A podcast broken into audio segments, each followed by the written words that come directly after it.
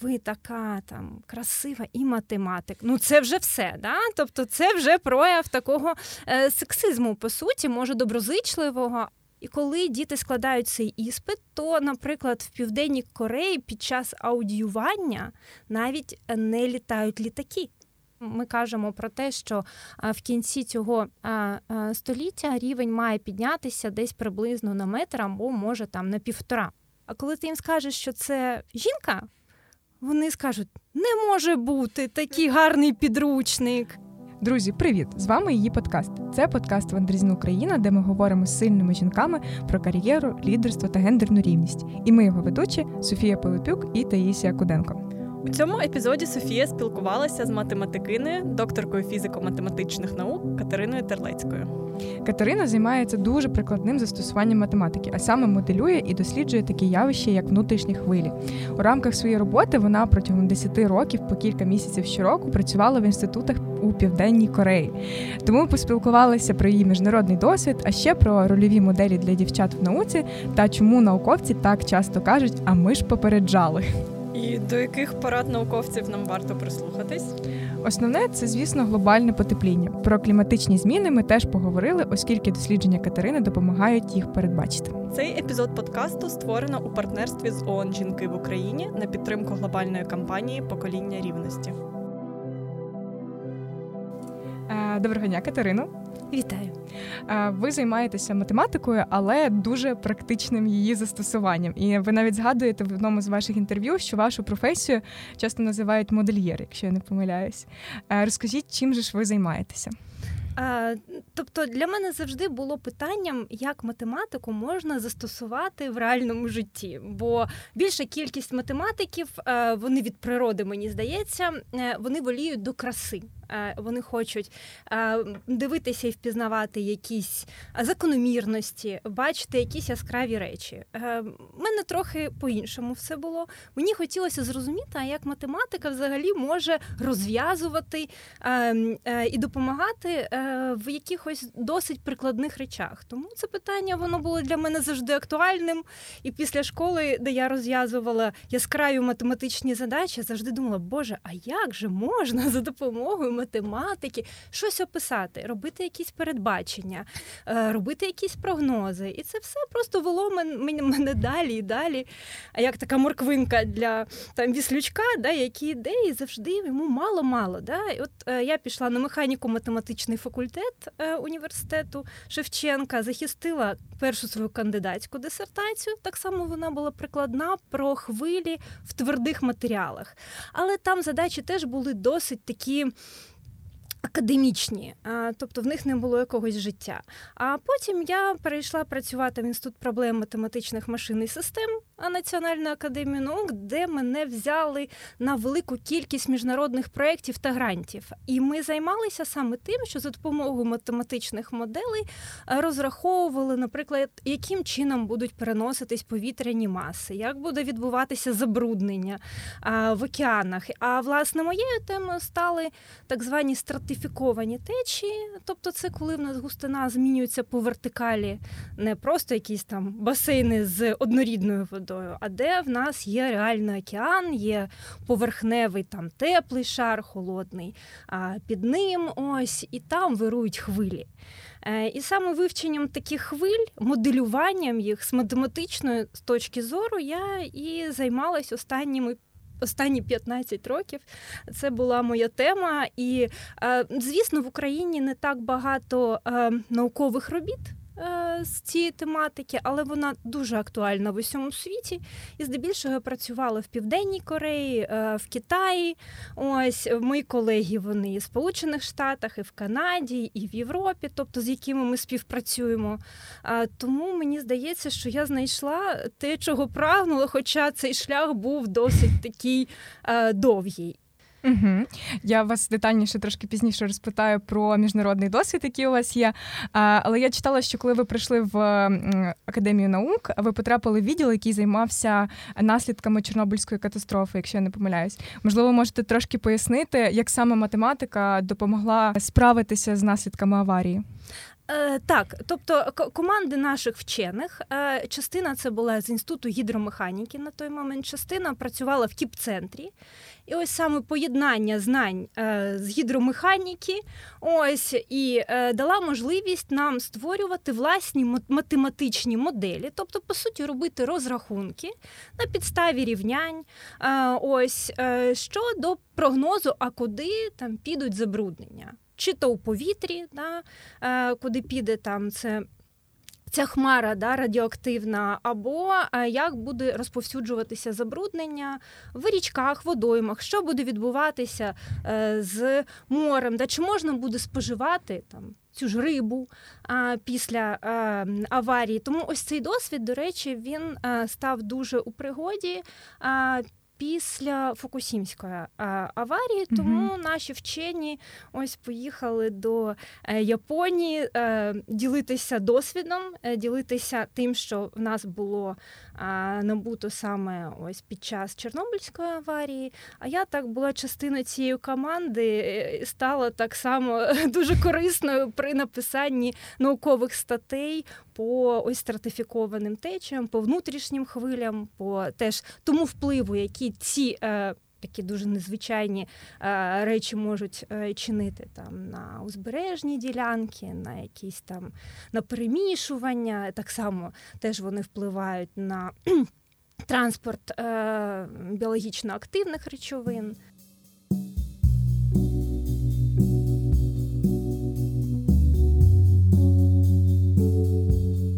Вже більше 10 років так відвідуєте Південну Корею для досліджень. Е, чи могли б ви трошки розповісти про те, яке там ставлення суспільства взагалі до науки, як воно відрізняється від українського, можливо, трошечки порівняти? Ну, все починається з дитинства, тому що е, школярі в Південній Кореї і в Китаї вони здають обов'язково математику. От в нас обов'язкове ЗНО, багато людей, які дуже проти, які вважають, що це є певне таке насилля над Е, дітьми, яким не подобається і не потрібна математика, то а, а, в цих азійських країнах, а в Японії навіть і фізика є обов'язковою. Ось а, е, і це, ну знаєте, як е, мені здається, такий великий іспит для дітей, це величезний стрес. Дуже велика проблема в тому, що під час цього гаукау і сунину збільшується кількість суїцидів дитячих. Це uh-huh. дійсно дуже сумно, бо ну кожна родина вона готує дитину там з середньої школи, що ти будеш складати ось цей іспит. І коли діти складають цей іспит, то, наприклад, в Південній Кореї під час аудіювання навіть не літають літаки. Ого. На годину чи на дві вони перекривають повітряний простір, чи може трохи менше, може я зараз. А, Але ось на такий ем, певний час, щоб не заважати їм е, здавати ці іспити. І всі проважають. Да, тобто вся е, країна е, замирає. Е, ось вони допомагають школярам навіть безкоштовно. Е, таксі допомагають їм там дістатися до місць, де вони складають гаукау. І зрештою, от і е, рівень задач на цих іспитах є надзвичайно складним. Це вважається одним із найскладніших іспитів з математики у світі. Е, І вони, суспільство, це підтримує. І е, внаслідок цього рівень математичної, фізичної систем освіти в цих країнах він зростає. Тому а, і окрім цього, ці країни є ще достатньо вже заможніми, щоб а, е, купувати спеціалістів з-за кордону. А, Тому а, дійсно рівень зараз е, науки Математики е, в цих країнах є надзвичайно високі, і вони ще до того дуже розвиваються. Це науково-популярні передачі, це навіть просто уроки математики в прайм тайм о 6 о 7 Кореєць чи китаєць дуже такий серйозний, розв'язує якісь там олімпіадні чи вступні задачі по телевізору. Без жодних там розваги це окремо. А це справа, це окремо, бо насправді вони викидають неймовірні гроші на освіту своїх дітей. Тому ну маємо Такий що пріорі... маємо. пріоритет надається.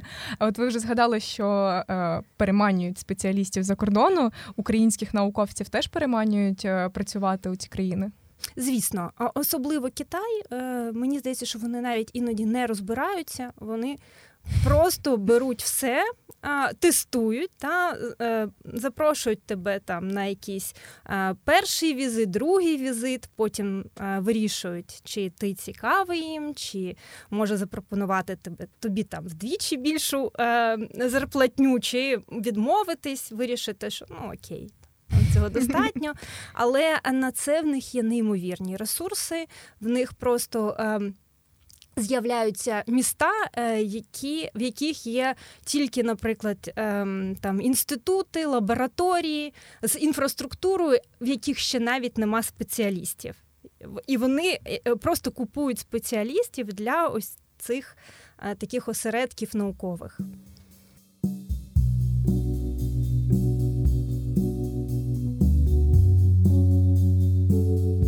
В одній з ваших колонок ви згадуєте про так званий ефект Касандри, е, здатність наперед знати про якісь майбутні неприємності чи неможливість при цьому стати їм на заваді. І йшлося про нього в контексті того, що науковці часто кажуть, а ми ж попереджали. Е, на вашу думку, які настанови науковців зараз ігноруються найбільше? Ну, мабуть, тут важко сказати. Щодо клімату, мені здається, що навіть навпаки тут є певні такі нюанси, коли з цих гасел робляться політичні якісь е, спекуляції. Е, тому е, просто треба розуміти, що відбувається, і для саме для цього науковці і роблять ось такі подкасти, як ваші, щоб роз'яснити людям, що взагалі. Відбувається. Бо дійсно е, кліматич, ось е, тема з зі змінами е, клімату, з тим, що кожен рік е, на планеті стає теплішим, ніж попередній. Дійсно, вчені говорили давно, але до них не дослухалися. Ось зараз ми маємо вже достатньо серйозні проблеми які найближчим чином ми вже, мабуть, не розв'яжемо, і треба просто підлаштовуватися під ту ситуацію, яка є. Ми ще з вами про про кліматичні зміни трошечки пізніше детальніше поговоримо. Але ще дотично до теми, що минулого року українські науковці провели акцію, якраз таки, яка називалася Марш е, тих, хто попереджав. Е, Можливо, ви можете трошки розповісти про те, які там нагальні питання і проблеми зараз стоять перед українськими науковцями. Мабуть, тут дуже сумна, сумна відповідь перед українськими науковцями стоїть питання виживання.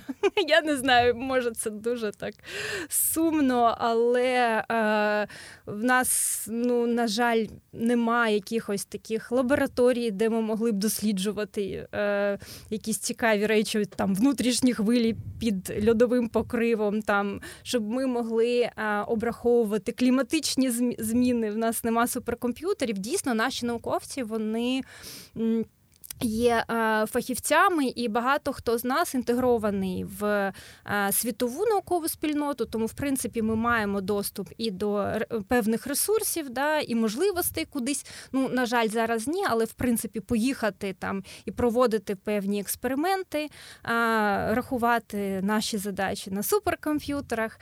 Але насправді ми маємо велику проблему в Україні саме з приводу взагалі існування формування науки, на жаль. Тому тут, якщо ми говоримо саме про українських науковців, то тут все досить сумно. А, Тобто це все таки проблема фінансування, забезпечення якимись інфраструктури, так? Абсолютно. І не тільки це і можливість публікації, яка на, на жаль зараз повністю в нас провалена. Ми не можемо навіть отримавши закордонний там грант Horizon 2020, ми не можемо, наприклад, використовувати ці кошти для публікацій. Бо зараз майже всі публікації вони коштують великі гроші. Це тисячі доларів. І ми можемо, і в принципі, е, європейські вчені беруть ці гроші з грантів. Ти отримав грант на свої дослідження, і там кілька тисяч ти можеш е, витратити на публікації в е, журналах, в які відкритий доступ будь-кому. Тобто вони публікують вашу статтю за гроші, але далі вони її викладають у відкритий доступ. Тому ви можете поширювати свої знання, ви будете мати велику кількість посилань на вашу статтю, але вона платна. На жаль, навіть в Україні є проблема з законодавчими механізмами, яким чином ми можемо перевірити перерахувати гроші, наприклад, в якесь видавництво. Будемо сподіватися, що ситуація покращиться якось з часом. А, Нагадаю, що цей епізод подкасту ми готуємо в партнерстві з ООН жінки в Україні на підтримку глобальної кампанії покоління рівності. І якраз готуючись до нашого запису, я натрапила на дослідження від Microsoft про те, чому дівчата втрачають зацікавленість у stem спеціальностях з віком. Тобто там в школі може бути більше, університет вступає ще менше, ще менше залишається в якійсь науковій кар'єрі. І цікаво, що вони виявили, е, що дівчата, які знають жінок, які займаються stem спеціальностями, е, більш зацікавлені, більш впевнено себе почувають в завданнях, е, які стосуються stem спеціальностей, і взагалі ну, хочуть цим теж перейматися. Тобто створення рольових моделей реальний має вплив на те, чи йдуть дівчата в stem спеціальності чи ні. Я знаю, що вам теж близька ця тема, бо ви залучені в і в менторські проекти. Теж на вашу думку, як саме ми повинні формувати ці рольові моделі, щоб е, дівчата все таки е, були зацікавлені в тому, щоб іти в STEM? Ну, по-перше, е, руйнувати стереотипи, які дуже заважають нам рухатись вперед. Дуже часто ти чуєш такий стереотип, що дівчата вони не так там влучно або не так. Е, е, розуміють математику як хлопці. Да? Вони там менш вдало розв'язують задачі, не так розуміють якісь такі математичні, фізичні поняття можуть зрозуміти. Насправді це неправда. І от е, так само мене запрошував. Сірдєв і давав мені почитати їхній звіт. Вони кажуть, що були досліджені мільйони вже дітей по всьому світу, і вони прийшли висновку, що на початковому етапі і дівчата, здібності дівчат і хлопців вони абсолютно однакові щодо вивчення математики. Проблема з'являється трохи згодом, коли починають в суспільстві дівчатка чути такі речі, що ну не потрібно, це не твоє, ну навіщо тобі? Да?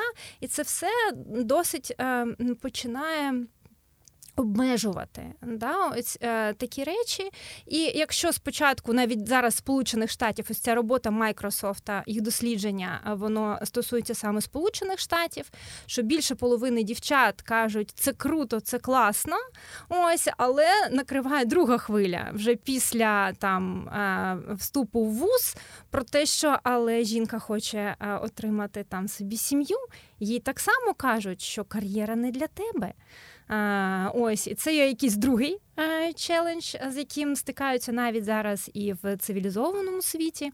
І тут так само ми маємо ем, руйнувати е, стереотипи. І дійсно, а що думає собі жінка, е, яка, наприклад, ось хоче стати мамою, хоче там мати кількох дітей. А вона собі думає: ну да, ось рольові моделі успішних чоловіків в науці. Звісно, в них не було дітей тому вони й досягли ось якихось успіхів. А тому, що жінка не бачить прикладу успішної жінки, яка народила там, наприклад, чотирьох е, дітей. При цьому, е, наприклад, да, вона створила щось е, дійсно. Е, цінне в науці, е, тому жінка каже: так, я не не от чоловік зміг, а я не зможу, бо я хочу там родину, я хочу, може, іноді якісь там а, пиріжки там зробити. Ну хіба це для мене? Саме тому ось і рольові моделі жінок, які, а, яким вдалося і е, реалізувати себе як е, мама і як науковиця. Це дуже гарний приклад е, Олени Венцель. Якщо е, спитати е, студентів механіко-математичних факультетів, по яким підручникам, наприклад, вони вивчали теорію ймовірностей, вони ну, в більшості скажуть, що самий крутий там підручник це Венцель. А коли ти їм скажеш, що це жінка, вони скажуть: не може бути такий гарний підручник. Ну точно, от і а, е, вона була е, мамою трьох дітей і дуже е, написала велику кількість просто неймовірних підручників. Більше того, вона писала п'єси. Ось і е, дуже цікава історія, як вона захищала свою докторську дисертацію. Е, вона з чоловіком, який не хотів, щоб вона захищалася, Е, поїхали е, на відпочинок, і вже перед аеропортом вона сказала, що е, забула вимкнути праску. Ось повернулась додому, поїхала, захистилась на от, на вчену раду, і потім, коли повернувся чоловік, вона сказала, що я б ніколи не захистилася, якщо б на цій вченій раді був мій чоловік. Він теж був науковцем, і знаєте, була завжди між ними така конкуренція. Ось е, тому ось такі приклади жінок, які можуть все. Вони є надзвичайно надихаючими, і саме тому ось а, ви сказали, що я математикиня, і мені дуже приємно бути саме математикінею, тому що тут, коли ми кажемо, а, коли ми е, застосовуємо фемінітів, фемінітиви, то ми а, розказуємо людям, що а, тут теж є жінки. Якщо б я була математиком, да, то може за прізвищем е, ми б не вхопили, що це жінка. Да? Дуже багато за там математик, вчений, архітектор, митець. Там дуже багато жінок, але ми їх не бачимо. Якби ми бачили за ними там жінок, мабуть, ми так само почували себе більш впевнено і хотіли б стати там математиком, митцем, там журналістом. Це все чоловіки, але ж ні. Це наче допомагає проасоціювати себе з цією людиною. А ідентифікувати, що насправді там не лише чоловіки. Дивись, і цей видатний науковець це жінка, і цей видатний там журналіст, митець це жінка. Угу. Можливо, ви можете поділитися, хто для вас був е, рольовою моделлю, яка стала таким от підтримуючим фактором? Ви знаєте, їх багато. Насправді мене дуже а, вражає а, українська вчена Світлана Краковська, ось мати чотирьох дітей, яка була однією з перших жінок в Антарктиді, ось а, е, яка працює зараз з IPCC, Ось вона саме займається власне ось кліматичними змінами. І е, у нас було е, багато таких перетинів. Е, ми спілкувалися, і я бачу за ось цією науковицю просто неймовірну мати, дружину, ось настільки. Ну, феєричну жінку, що, мабуть, ось вона дуже мене надихає. Це ну, але насправді їх дійсно багато. Тобто таких жінок ми просто їх не бачимо, ми про них не говоримо, але в українській науці їх також вистачає. Я знаю, що ви залучені у європейський проект рольових моделей для жінок в науці. Розкажіть, може, трошки про нього і чи відрізняються е, проблеми е, жінок-науковець, з якими ви спілкуєтеся там з інших країн європейських і українських науковець? Ну так, тому що а, в цей проект е, мене залучили а, а, справді тому, що він був спрямований саме на розкриття такої теми, як мобільність. Я не знаю, бо в Україні мені здається, все ж таки ми більш так зосереджені. Ось тут варімося власному якомусь тут середовищі. Але у світі, якщо ти науковець, ти постійно маєш е, їздити, ось е, відвідувати різні країни, проводити е, бути учасником або навіть організатором на великих конференціях.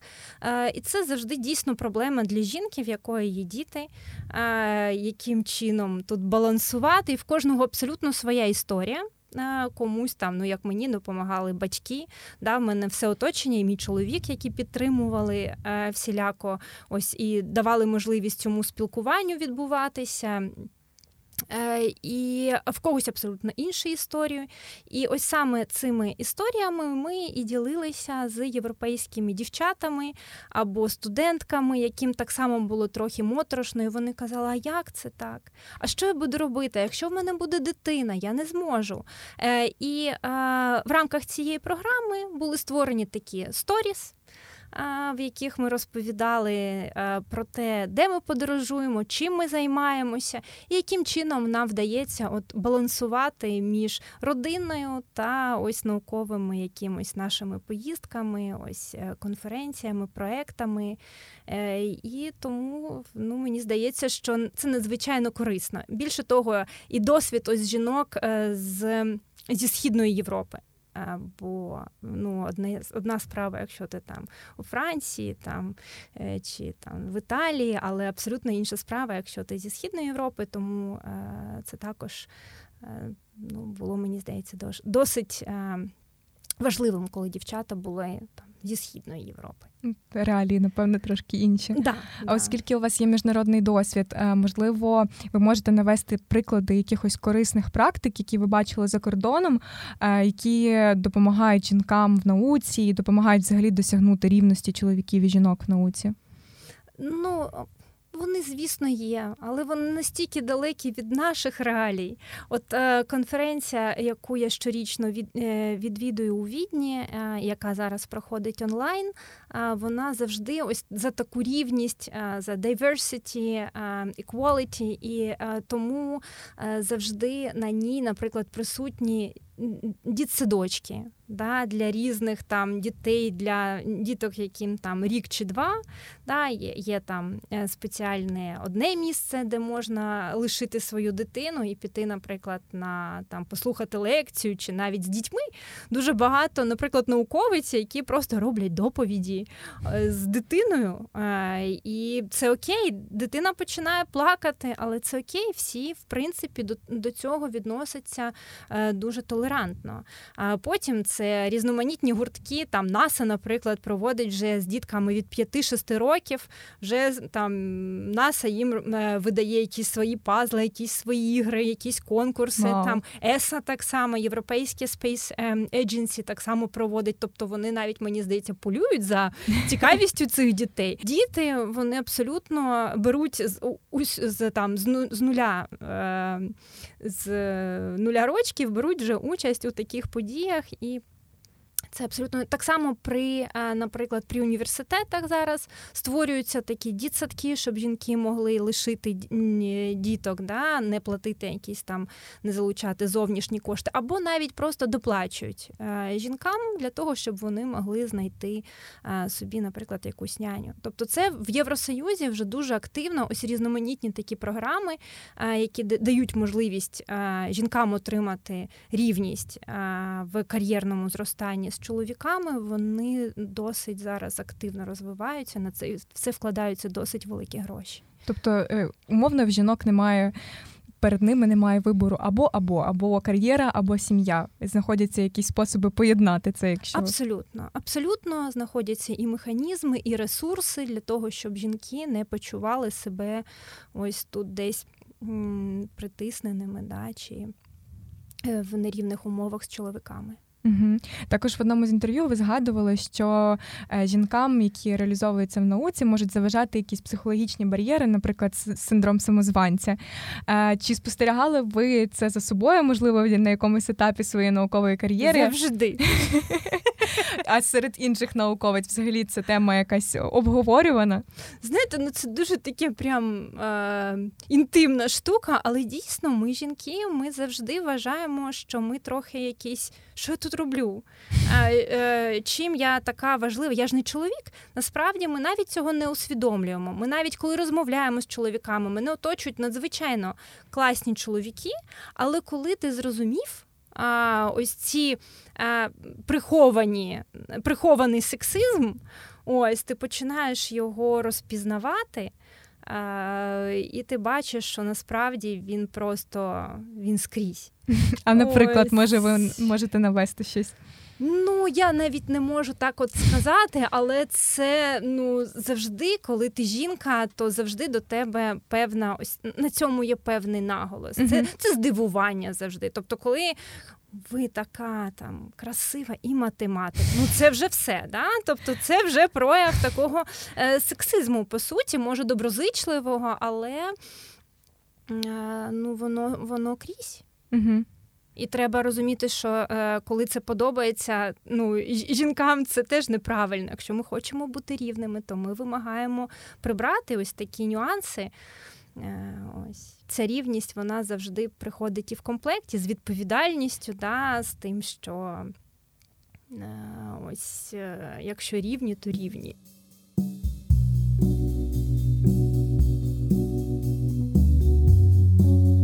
Також у цьому сезоні е, подкасту ми просимо наших героїнь пояснити простими словами якісь актуальні розробки, відкриття чи просто цікаві явища з їхніх сфер. І з вами я би хотіла якраз проговорити кліматичні зміни, е, тому що ви розповідаєте, що головна сфера, де зараз використовується це дослідження внутрішніх хвиль, це е, дослідження клімату. Яку роль це взагалі відіграє в глобальному потеплінні, і як допомагає зрозуміти наслідки або передбачити їх? Ну, один з основних таких впливових пазлів нашої кліматичної системи це океан. І, в принципі, передбачити поведінку океану видається зараз не так вже очевидно, що а що буде, як е, буде розігріватися океан, тому що е, від того, яким чином буде збільшуватися його температура, буде відбуватися і його розширення. Тобто, головне, чого ми людство е, за що переживає, один з таких суттєвих наслідків глобального потепління є підвищення рівня океана. Ми маємо знати, в який момент які міста там будуть потроху йти під воду, да? тобто ми маємо до цього готуватися. Але в принципі дуже у нас є певні вже да, передбачення. Ми кажемо про те, що в кінці цього століття рівень має піднятися десь приблизно на метр або може там на півтора метри. Це поки такі, ну. Це суттєво приблизні да, передбачення, але ось наскільки саме дуже залежить від температури. А один з важливих моментів того, як буде змінюватись температура, є саме процеси перемішування. Тобто, це коли вода з верхніх шарів буде проникати в нижній, навпаки. Да? Яким чином в нас, от я кажу, що внутрішні хвилі це така собі ложка, яка перемішує цей океан, поверхневий шар, який саме є надзвичайно важливим для саме температурного балансу. І ось е, е, е, саме ці моменти вони зараз дуже активно вивчаються. Е, в Дуже багато ведеться вимірювань в таких зонах, де відбувається інтенсивне перемішування. А внутрішні хвилі головним їх джерелом є припливи. Тобто внутрішні хвилі є постійно, вони там двічі на добу е, в певних місцях е, генеруються і вони розсікають океани, постійно його перемішують. І ось зараз е, цей глобальний вплив ось цього перемішування на температуру океана, так ну е, осереднено, він ще невідомий. Тобто ми маємо вивчати ці процеси більш детально, е, більш детально робити моделювання, е, більш детально вивчати, параметризувати ці процеси. І, от, звісно, власне, від цих досліджень і буде залежати це певне ось ці зміни, які ми маємо в невизначеність да, цього рівня. В ній сидить саме ще неповне розуміння щодо е, внутрішніх хвиль. Угу. Тобто це допоможе нам передбачити оці глобальні якісь зміни, які нас чекають. Так, але насправді ну не внутрішні хвилі тільки дуже багато їх інших факторів. І насправді зараз вчені вже щороку вони а, більш детально а, вивчають вже по тим даним, які є, тобто рівень вже зростає. Да? І по тим даним, які є, наприклад, за останні там 10 років, вони починають так само їх враховувати а, в подальших розрахунках, і вони зараз кажуть про те, що, скоріш за все, рівень буде зростати швидше. Ось тому тут може і не так же важливо зрозуміти, що буде з внутрішніми хвилями, а важливо зрозуміти, що взагалі робити в цій ситуації.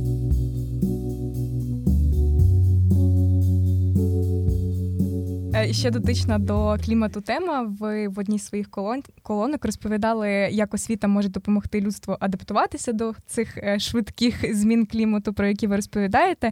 І, зокрема, про те, що ЮНЕСКО створили е, спеціальну освітню програму Кліматична освіта. І в Україні, як я зрозуміла, вона теж реалізовується. Можливо, можете розповісти, яким чином. Ну, от е, ми дуже в малій академії наук а, е, хочемо це розповсюджувати.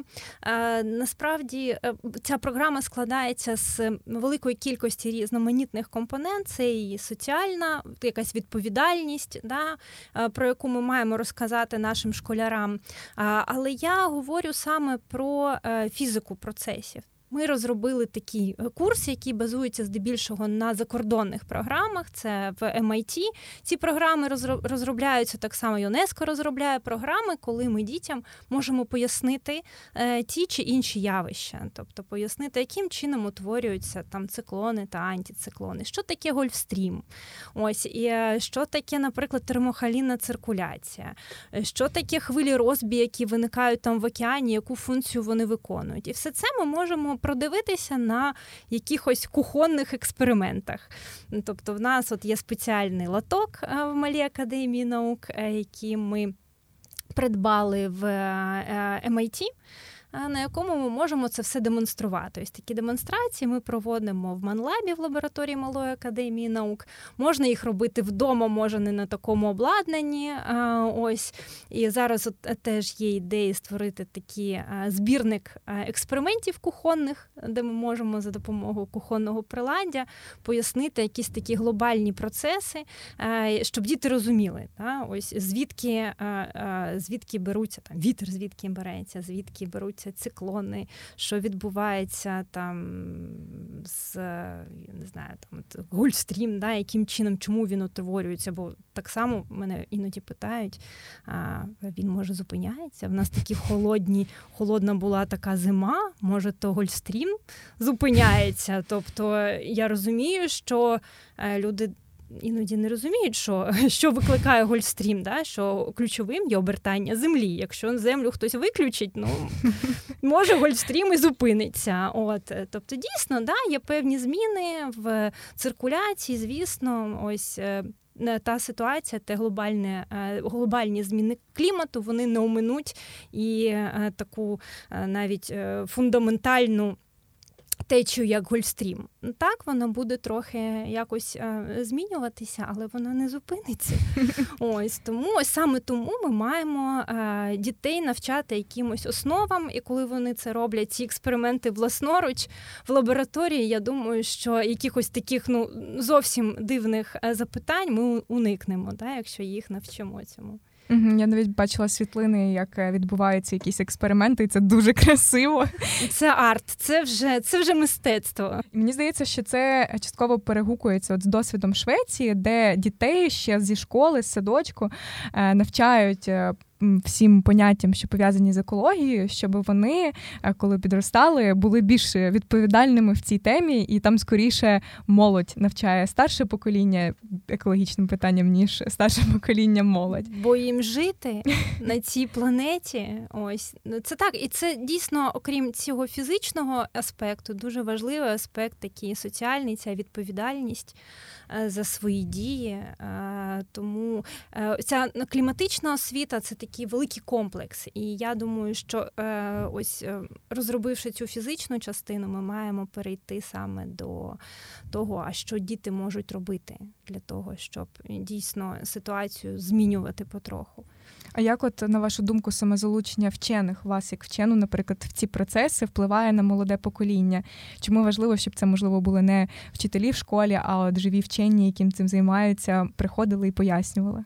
Бо вчені це зазвичай діти, які захоплені тим, що вони роблять. Тобто, це мені здається, вчителі вони трохи старші, вони в них є такий авторитет, вони знають, як там натиснути на тих дітей, як їм сказати. Тобто в них такий наратив. Да? mm А вчені це завжди е, діалог, це завжди якась дискусія. А давай спробуємо там. Ось, а якщо, якщо? Е, тому мені здається, що вчені вони можуть захоплювати тим предметом. По-перше, вони його можуть використовувати. Да? Вчитель він навчає, він знає, яким чином е, це подати е, дітям, як вони його можуть засвоїти за допомогою яких вправ. А вчений він захоплений тим, що він знає, як цю науку вже застосовувати для того, щоб отримувати певні нові наукові знання. І це є ось певна гра, і мені здається, що діти на рівні вже таких от відчуттів вони розуміють, що. Ну, він точно знає, що говорить. Тобто він тобто йому можна довіряти, бо ну іноді буває, знаєте, е, вчитель він може щось е, розповідати дітям, але ну як завжди спраш... спитають: а де ту вашу математику застосувати? І вчитель іноді може і не може дати якоїсь е, дотепної відповіді, яка влаштує е, сучасних дітей, які вже настільки розумні, що вчитель іноді не може відповісти. Вчений він завжди. Точно знайде відповідь під конкретну дитину. Мені здається, що в нього буде там план А, план Б, план В, і він це все дітям розкладе по поличках. Плюс, може, це буде формулювати рольові моделі, про які ми сьогодні абсолютно, так багато говорили. Абсолютно. Тобто, е, вчити дітей, мені здається, має людина, яка е, реалізувалася да, в тому, що вона, вона вірить в те, що вона транслює.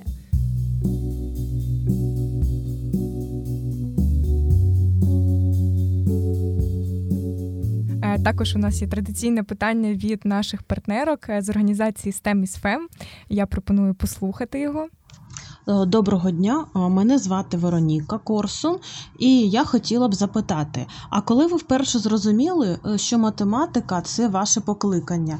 І чи можливо хотіли б ви колись змінити свою діяльність і займатися, ну, наприклад, літературою? Мені важко, я кажу, що я завжди йшла е, як віслючок за морквинкою. Може, це покликання, може з дитинства, тому що батьки а, мене захоплювали, вони купували завжди мені якісь книжки, якісь там головоломки. Якось воно йшло з дитинства.